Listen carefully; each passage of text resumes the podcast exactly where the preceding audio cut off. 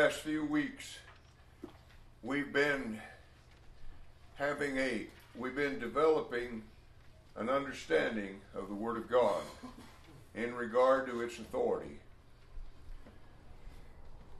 Several weeks ago, we began with what you see over here on the board. We've already covered this material. We started out showing that Christ has all authority. He don't have some authority. He's not the little fellow on the block. He has all authority. As Psalms 2 declared, God has set his son upon his holy hill of Zion and made him king. And he told his son, he said, Ask of me the heathen, and I will give him for thine inheritance, and the uttermost part of the earth is thy footstool. And so this world is not chaotically running at its own pace. It runs according to the direction and the counsel of Almighty God. It is true that sometimes He allows ungodly kings to rule. And because Nebuchadnezzar come to learn in the fourth chapter of Daniel, in verse 34, that God is the one who sets up kings. He's the one who brings them down. He does according to his bidding in the armies of heaven, and no man stays his hand of action or calls him into question as to what he does. And so this this world, you may look upon it and you don't see any uh, order or form to it. But God allows wicked kings because those wicked kings teach us and show us our fallacy. They began to waken us up to the reality of what we set in office. By His grace, He's allowed us to do that. And so God rules, whether we see it or not. He rules. And so Christ has all authority. There's not an ounce of authority. There's not a piece of authority. There's not any authority that he doesn't rule over. He's bringing this world to its consummation whenever the end comes, whenever that is. Whenever that day is, it's declared on God's calendar that says very clearly He's appointed a day. Does that tell you that he's took his pen and marked a day? It does. Don't know when it is, don't know where it's at, but it's on his calendar. He has appointed a day in which he will judge this world in righteousness by that man whom he's ordained. Wherein he's given assurance unto all men, and that he raised him from the dead, as it speaks of Jesus. And so Christ has all authority. Well, so what? So he's got all authority. What did he do with that authority? Where is that authority vested? It's vested in his word. And that was the second lesson that we had. All authority that Christ has is vested in his word. Jesus in John 12, verse 48, made it very clear. He said to the Jews, The words I speak unto you, they are spirit and they're life. And he that rejects me and receives not my word has one that judges him. The very word I've spoken, the same shall judge him in the last day. That's why Jesus could claim to be the way, the truth, and the life in John 14, 6. And no man, absolutely no man, comes unto the Father but by him. That's the authority he has. And so Jesus has all authority. He's vested all of his authority in his word. That's what will judge us in the last day. And uh, so that authoritative word he gave to apostles. You wouldn't know about it unless the apostles made it known. Because in John 14, verse 25 and 26, in John 16, verse 12 and 13, on those two occasions, Jesus promised the apostles and them only to receive the miraculous endowment of the Spirit to guide him into all the truth. You and I are inspired by the word, but our inspiration comes by perspiration. Theirs came by divine will, by inspiration of God. These men were chosen specifically. You haven't been chosen to be an apostle as they have. In John 15, verse 16, Jesus said, You didn't choose me as he spoke to those 12 men. He said, I'm the one who made the choice. I chose you. In verse 27 of that same chapter, he told them what he chose them for to receive the Holy Spirit that would guide them into all the truth and to go into all the world and make it known. And that's why we have a record of it right here. This is the Word of God, the will of God, the way of God. It's been declared by the apostles who was chosen by the Lord. And so Jesus having all authority and vesting all authority in his word that'll judge us, he gave it to the apostles to guide them into all the truth as they made known what God wanted made known. And we have a record of it. Well, what about this word? What what power does it have? Well, we saw that in the next lesson, didn't we? The all sufficiency of that word. Is it sufficient for all of our needs? Or is it weak in any area? Well, John 20, verse 30 and 31. John tells us why he wrote those 20 chapters. It's strange, an author doesn't do that necessarily. He always gives you, in the preface to his letter or his book, he'll tell you why he wrote it. John waited till he got to the end of it to tell you why he wrote it. John 20, 30, and 31. He said, Truly, many other signs did Jesus in the presence of his disciples. It's not written in this book. But these are written in this book that you might believe that Jesus is the Christ, the Son of the living God, and that believing you might have life in his name. Oh, so these things were written uh, in a sufficient way to make sure of my and the credibility of my belief in my salvation.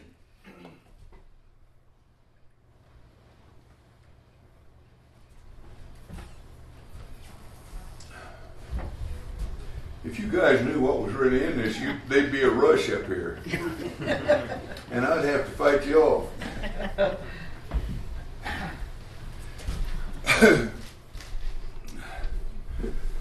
anyway, we studied the sufficiency of that word is sufficient to everything that we need. Well, let's carry that a little further this morning as we go into the lesson this morning in regard to the respect that God demands for His Word.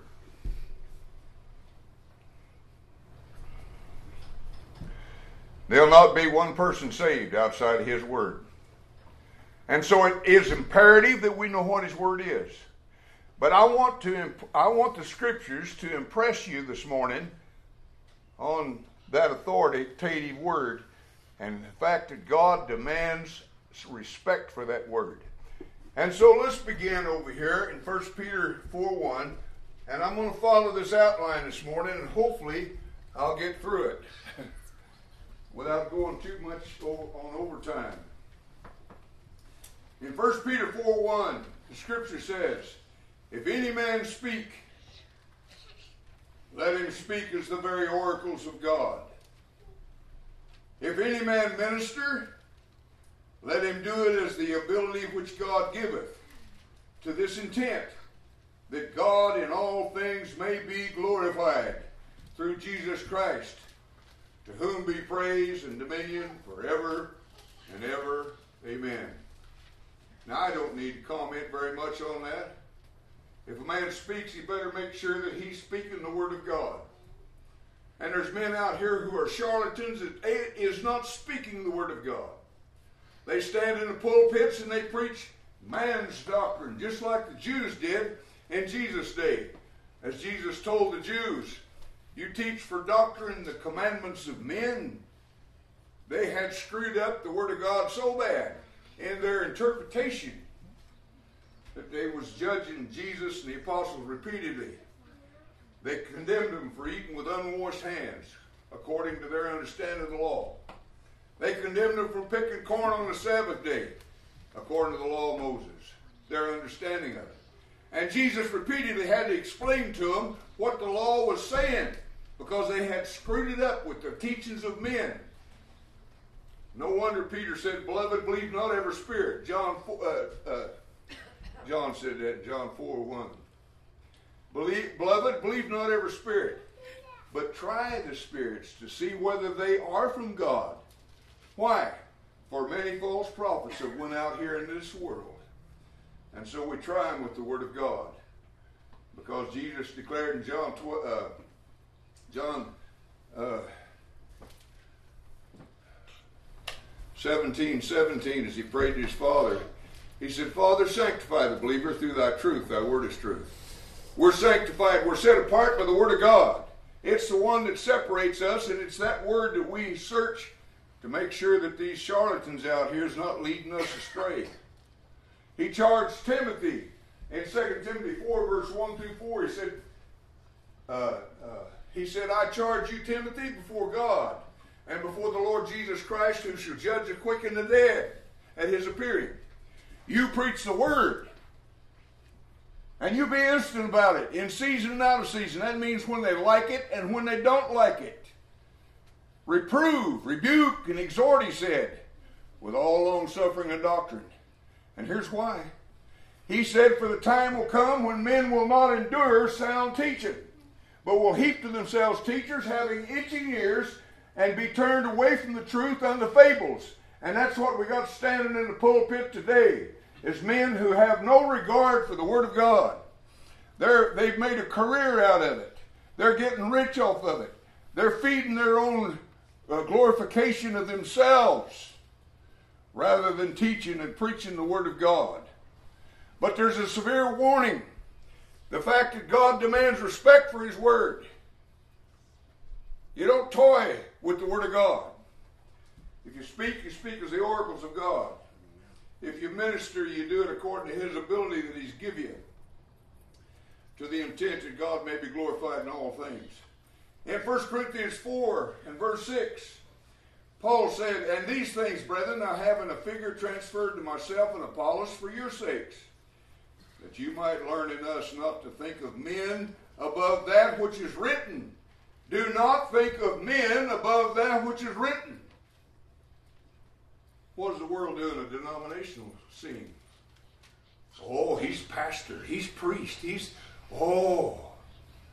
And we elevate men. We place men on pedestals they have no right to even stand on because we're all brethren. You're my brothers and sisters, and I'm yours. I'm your brother, not your sister. But that didn't need to be clarified, did it? Uh, just in case somebody was sleeping on me.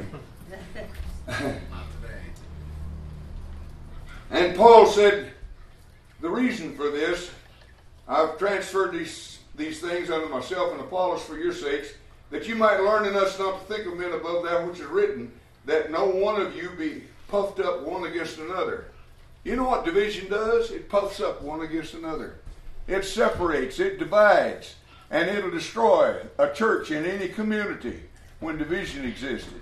You see, Paul's writing to the Corinthians, and that was their problem that he was made aware of, and the first problem that he attacked in the first chapter, verse 10. He said, Beloved, I beseech you to speak the same things, be of the same mind, the same judgment. Was they? No. What was the problem? He said, Because the house of Chloe made known to me the fact that you're divided. Some of you are over here saying you're of Paul, and others of Apollos, and others of Cephas, and others of Christ. You're all divided and puffed up one against another. And then he goes into the letter and he, he says right here, I've used myself and Apollos to show you not to think of any man above that which is the Word of God. We follow the Word of God, we don't follow men. What I say to you is my faith that I'm declaring came from the Word of God. But you'll not know that until you make it your faith by studying the Word of God. God help you if you follow me or any man. You can benefit from me and other men, but don't follow them. And that's what Paul's saying. That you don't get puffed up as though you was something special because you follow Merle or Paul or Apollos like they was doing in Corinth. In Galatians 1, verse 6 through 9, we see the continuation in the explanation that we do not, uh, that we, uh, that God demands respect for His Word. Here it is. Now, Galatia was not just one congregation, it's a country. kind of like the state of Washington. There was many churches in Galatia. Look at your Bible map sometime and notice that in Galatians, the first chapter and verse 2, I think it is, he addressed this letter to the churches in Galatia. All right, so he's not writing to one congregation, he's writing to a bunch of them. False teachers followed behind Paul. As he established churches by the authority of God, he moved on to establish churches throughout Asia Minor. And behind him came the Jews. And they seductively convinced those brethren that Paul, bless his heart, just didn't have time to tell you all of it. It's glad that you we're glad you obeyed Christ, but you've also got to be circumcised and obey the law of Moses. Well, that come to a head in John in Acts the 15th chapter, where they had a conference about that and proved that to be a lie. But nevertheless, that's what they were doing. And so they had been perverted. The gospel that Paul preached earlier and had uh, established these churches is now perverted. And he writes to them with this message I marvel. That means I'm amazed. I'm in shock as I look at this problem here amongst you. I marvel that you're so soon removed from him that has called you into the grace of Christ unto another gospel, which is not another. But you see, there be some that trouble you, and they would pervert the gospel of Christ. And Paul's warning here, but though we or an angel from heaven preach any other gospel unto you than that which you have received, let him be anathema. Let him be cursed. Do you know of anybody that claims an angel come down and preach to them? You? We're living right in the hellhole of them. They're called Mormons. And I don't mind calling them out by name. That's what they are. Bless their hearts. I'd preach the gospel to them in a minute. I'd go the limit with them trying to teach them the truth. But still in all, they've been deceived. And they're the ones who have accepted another gospel which is not another. It's been perverted. And that's what happened here in Galatia. So he says, But though we or an angel from heaven preach any other gospel unto you than that which you have uh, has been preached unto you, let him be accursed. As we said before, so say I now again. So Paul puts a double emphasis on this. He said, If any man preach any other gospel unto you than that which you have received, past tense, 2,000 years ago, let him be accursed. So again, we see the authority and the respect that God demands for his word.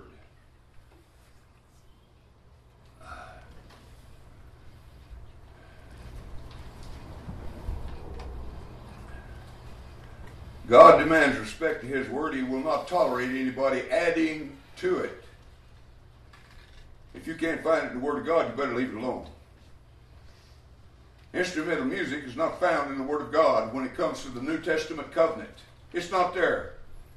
Never has been, never will be. It's condemned and damned and doomed. We don't have time to go into that. I'd love to. We don't right now. Maybe in private, you want to call me and talk to me about it? I'd love to. But uh, God will not stand for any addition to His Word. Listen to some scripture on this. 2 John 9 and 10. Well, I'll take you through verse 11.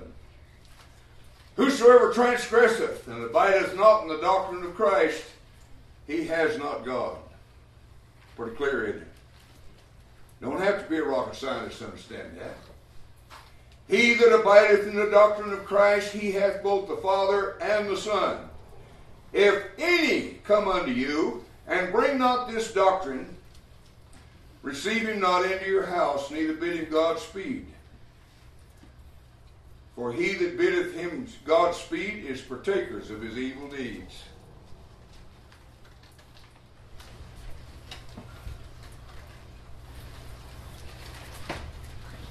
Revelation 22 and verse 18, as the New Testament closes out in that profound revelation of the power and the might of Almighty God as He rules among the nations. Listen to what it says in the last few verses. We're looking particularly at verse chapter 22, verse 18. For I testify unto every man that heareth the words of the prophecy of this book. If any man shall add unto these things, God will add unto him the plagues that are written in this book. That is serious. He will not tolerate any addition to his word. Proverbs 30 and verse 6. Even in the Old Testament, God was the same yesterday, today, and tomorrow. He's the same. He does not change. Uh, uh, Malachi 3 and verse 6. I, Jehovah, change not. So in the Old Testament, you expect to see the same principle applied, shouldn't you? We do in Proverbs 30 and verse 6. It says, Add thou not unto his words, lest he reprove thee, and thou be found a liar. And so you have the burden to, to know whether these men lie to you, whether I'm lying to you or not. That's what Peter said. Beloved, believe not every spirit, but try those spirits to see whether they are from God, because many false prophets have went out here into the world. He said many false prophets have went out here in this world. Did you hear him? Did you hear him? And boy, they wear some fancy clothes, don't they? And their collar turned around backward. And don't they look important and impressive? We don't follow men. God help you if you follow a man. You follow the Christ, the Son of God. And you can benefit from men like the church at Thessalonica. Acts in the book of Acts, it says they were more noble than those in, in Berea because they, they heard the word gladly, as you're hearing it from me and they went home and searched the scriptures to see whether those things were so. And I hope that's what you do. If you put your faith in men, boy, you're a loser. Men are losers. Read Romans 1, verse 18 through 3 and verse 20, and you'll be convinced whether you're Jew or Gentile. You failed, failed, failed. You always will fail. You're number six. You're one number short of seven, which is a complete number. That's why we look to God. That's why He had to come and make a sacrifice for us. Couldn't do it on our own. We were the wretched man of Romans 7, verse 24, that acknowledged the law of God was good, but saw another war, uh, law in our members warring against the law of our mind, and in doing so, it brought us into captivity to a law that said, if you sin, you die. And that man was wretched, worn out. He said so in verse 24. O wretched man that I am, who shall deliver me from this body of sin and death? And so Paul, in his argument, he bursts forth in the next verse with thanksgiving. Thanks be unto God for his unspeakable gift in Christ Jesus our Lord. Well, God demands respect for His Word, and He'll not allow any addition to it, nor any subtraction or substitution for it. Now let's look at some passages that prove that. And you see it up here on the board somewhere, right here. No subtraction or substitution for the Word of God. Revelation 22 19. Again, the Bible closes out with this warning. If any man shall take away from the words of the prophecy of this book, God shall take away his part out of the book of life and out of the holy city and from the things which are written in this book. Matthew 15, verse 9.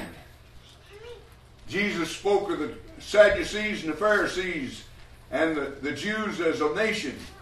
And he said, In vain do they worship me, teaching for doctrine the commandments of men. You will not find a more religious people than the Jew. You'll not find a more religious people a lot of times than a Jehovah Witness or a Seven day Adventist or a Mormon. but they have knowledge without uh, wisdom. They have uh, zeal for knowledge. Zeal without knowledge. Thank you. Look about look at the Jew in Romans 10, verse 1. Paul said, Brethren, my heart's desire and my prayer to God for Israel is that they might be saved. What, Paul? You're saying the Jews aren't saved? That's exactly what he said.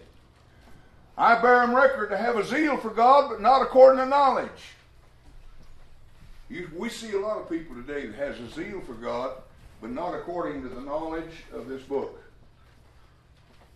And I've explained that this way. I remember being working in an oil refinery.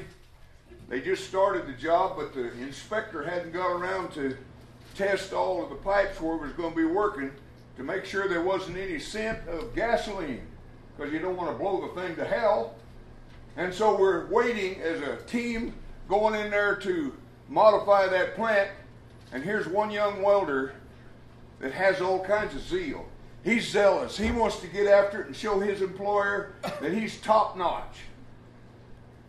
And he goes to light up a torch. Well, we caught him before he lit it up. But you see the point? He had all kinds of zeal, but not according to knowledge, because he was about to blow all of us to kingdom come. There's religious groups out here that has very zealous people, but not according to the knowledge of this book. Nobody questions their zeal, except it doesn't have the knowledge behind it. And so, uh, zeal without knowledge is a fool. That boy was honest, but he was a fool.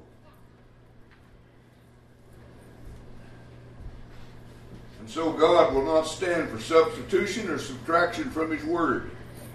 And the Jews was in vain teaching for doctrine the commandments of men. Again, getting back to uh, Romans, uh, was it Romans? 10, verse 1 and 2. Paul said, Brethren, my heart's desire and my prayer to God for Israel is they might be saved. For I bear him record to have a zeal for God, but not according to knowledge and he explains. He says, For going about to establish their own righteousness, they've rejected the righteousness of God. Rejected the righteousness of God. How men God makes God, how God makes men righteous? Yeah, it's exactly what they're doing. But very religious. And we see that same scene today in many of the denominations of this world. That's why you better be smart enough to try the spirits to see whether they are from God. Because your destiny is at stake here.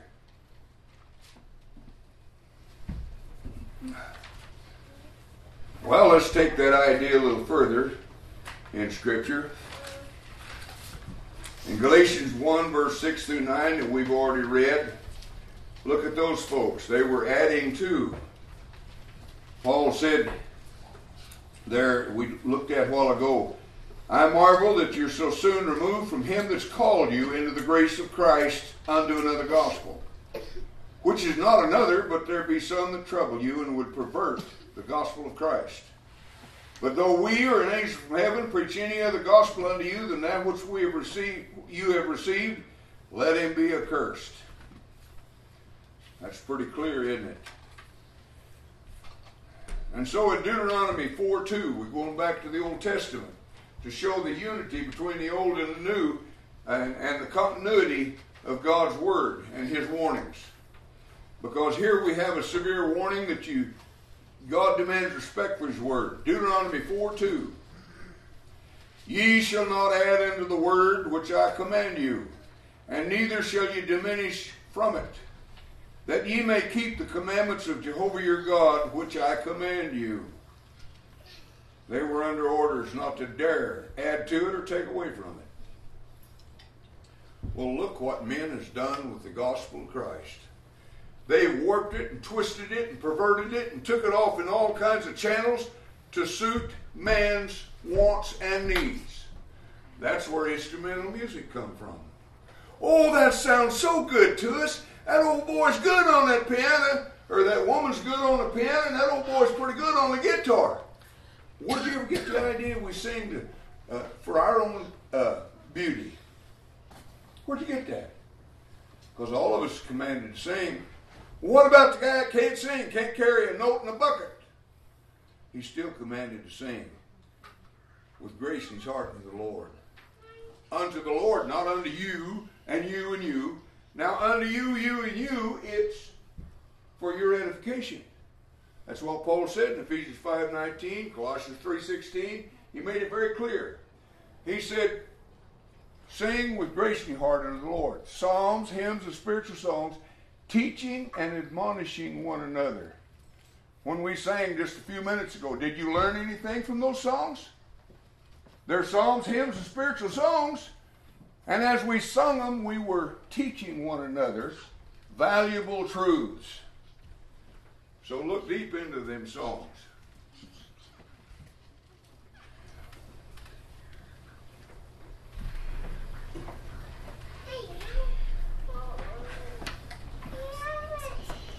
Uh,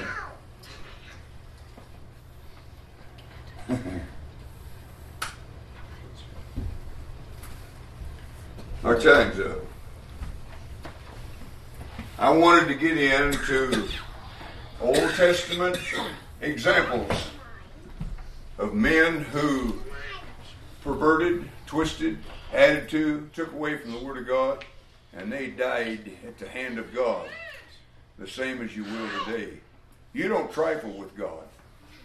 Paul said, Our God is a consuming fire. And he wasn't joking in the statement at all. He said, It's a fearful thing to fall into the hands of the living God. This is His world, not yours.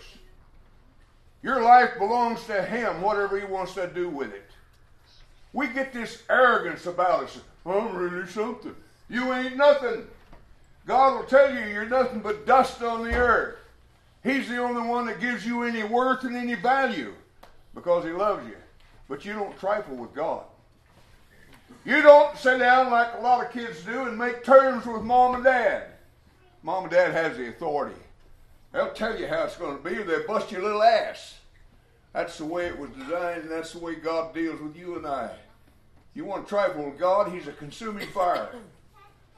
It's a fearful thing, Paul said, to fall into the hands of the living God.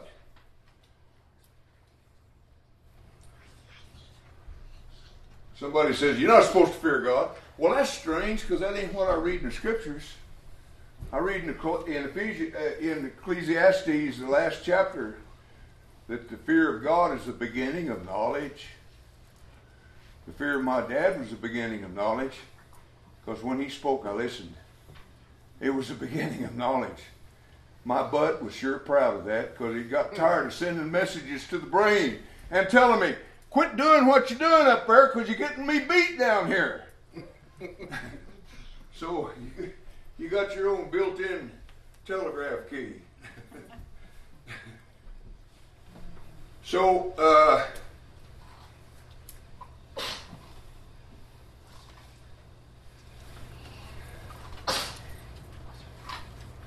well,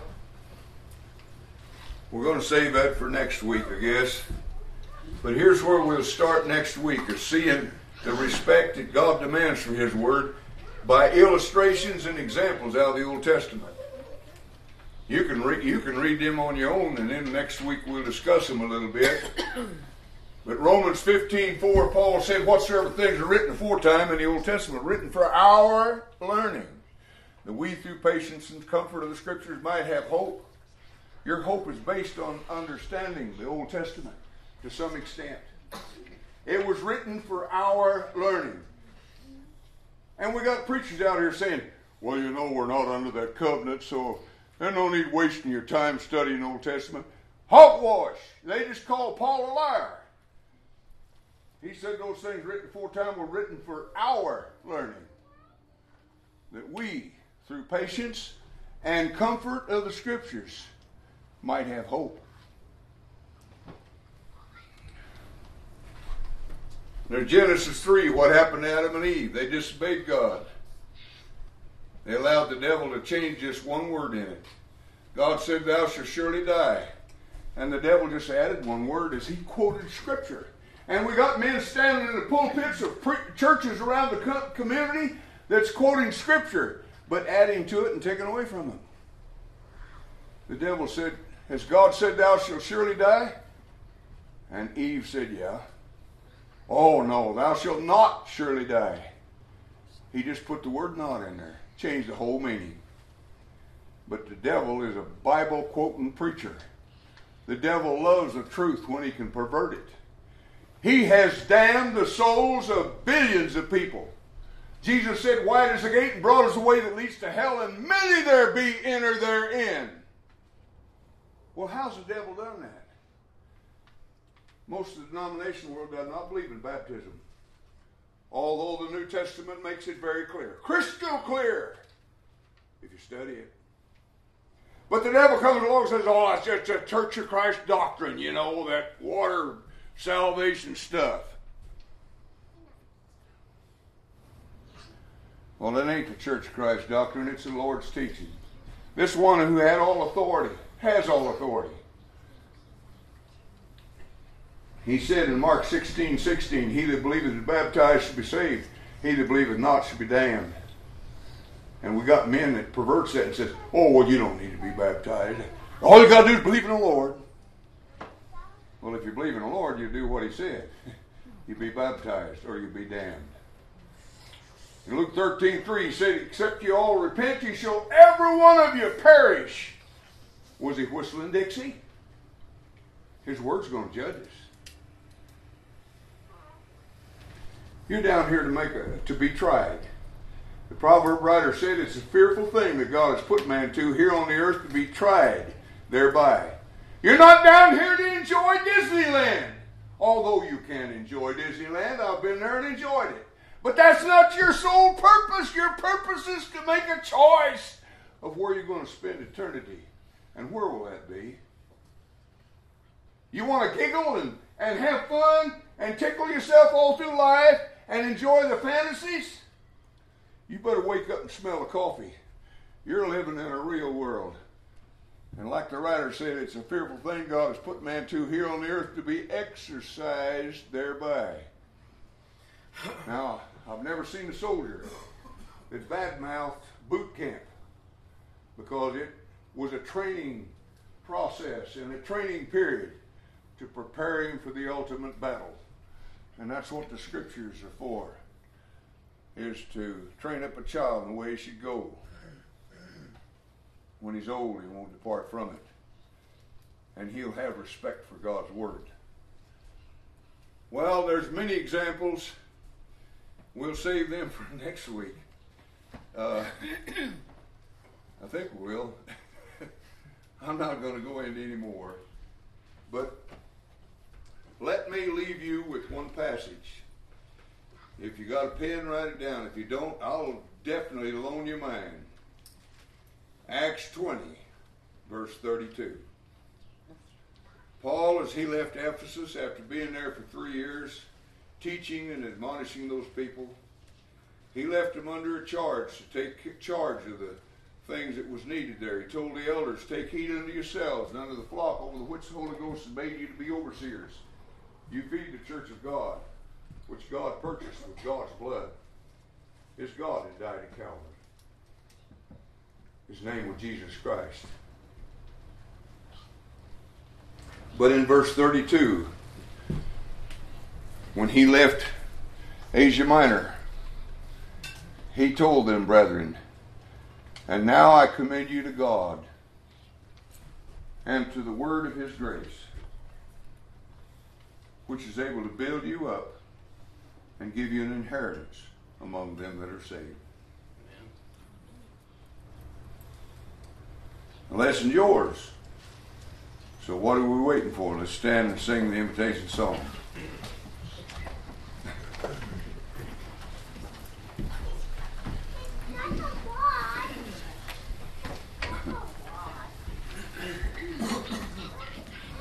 Swiftly we're turning, life's daily pain.